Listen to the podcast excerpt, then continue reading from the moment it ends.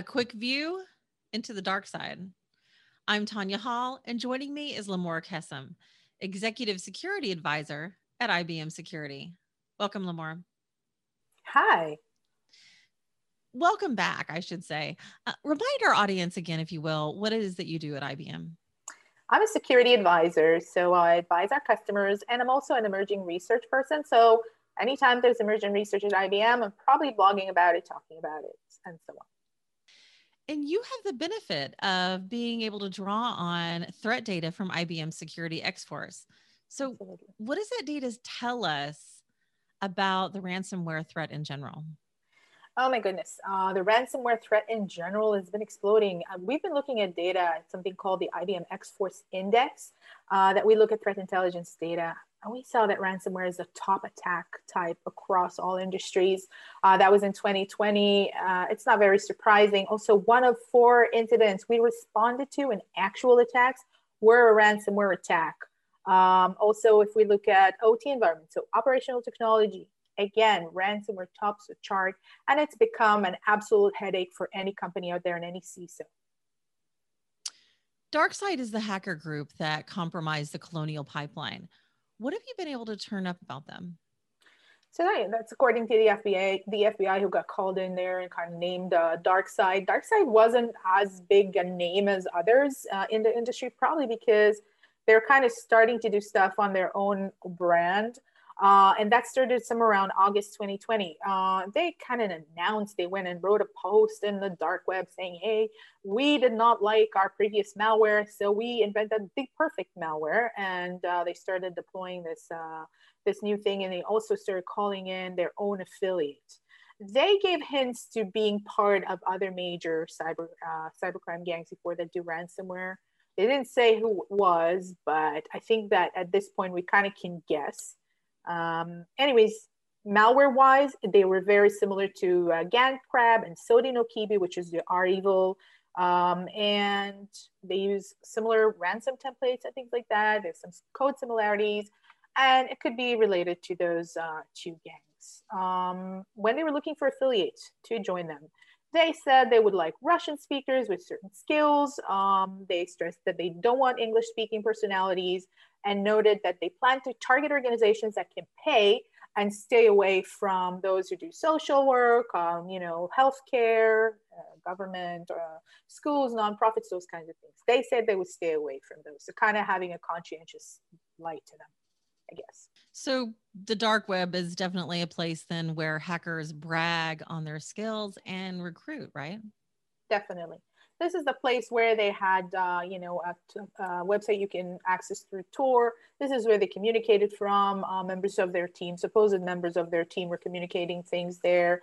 So that's where they kind of broke into the cybercrime arena. This is where they were trying to bring in new people to work with them. And this is also where they communicated you know, if they wanted to expose data that they stole, uh, they had their website they did it at, uh, called it Dark the Dark Side Leaks.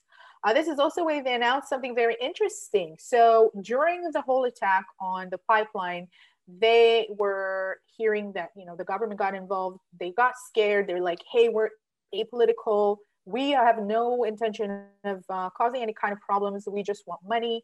And this is another place where they also decided to retreat. They said they're shutting down their operation, uh, probably because it, they got way too much attention from government. Uh, Russian government got involved as well and said, hey, we have nothing to do with this. And so a lot of pressure and a lot of heat on them from law enforcement. They came and said, we're shutting down the business. We're not going to uh, continue the attacks. We lost access to the website where we published data.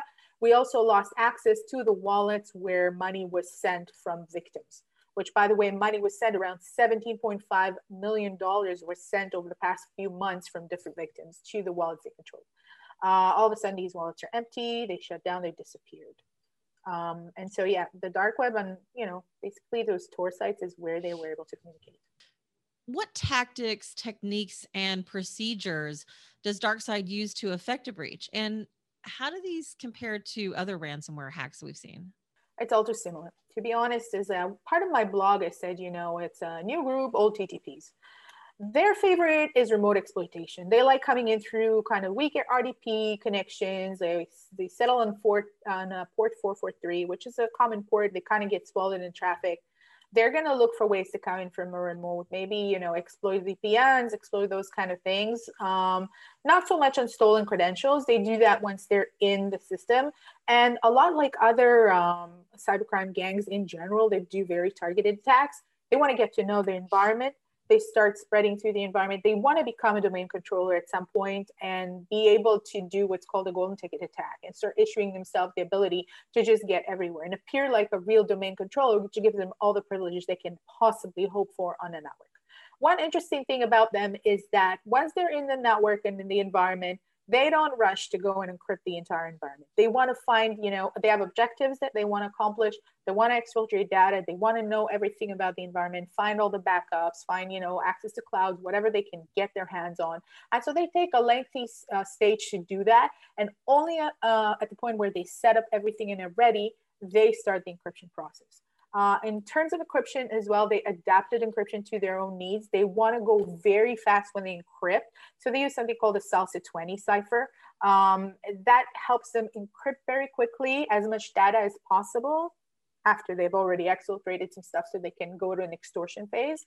Um, and after they finish that, they take the stream from the SALSA 20 and they encrypt it with an RSA key, which is, you know, if it's implemented correctly, which mostly it is, it's not breakable. It's not something you can reverse and, and break it. Um, and so this is kind of their tactics that they do. I can't tell you it's very different. A lot of um, uh, cybercrime gangs that do this, they do something called living off the land. They use a lot of stuff that's, um, you know, inherent to the Windows systems that they attack. Uh, and also they bring in stuff like uh, Cobalt Strike and Mimikatz and those kinds of tools that are meant for pen testing, but attackers unfortunately often use them as well. So they do all the same stuff that we've seen in other ransomware attacks, but unfortunately it's successful and hard to detect.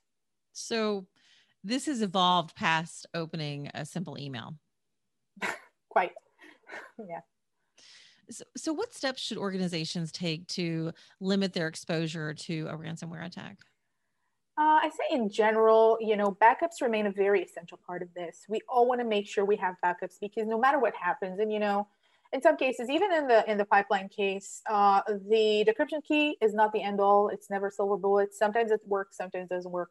Sometimes part of the data is corrupted. You want to make sure you have really good backups that they're able to come back from them that they're redundant, that there's someplace offline that nobody can get to them from a connected system, you know, make it, make it harder and make it redundant.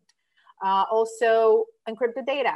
Uh, all these cybercrime gangs, I say 59% of the breaches we responded to last year started by ransomware attack because they go from, okay, you don't want to pay for the, for the decryption key, then we extort you. We're going to leak your data. And every hour that you don't pay us, we're going to leak more data.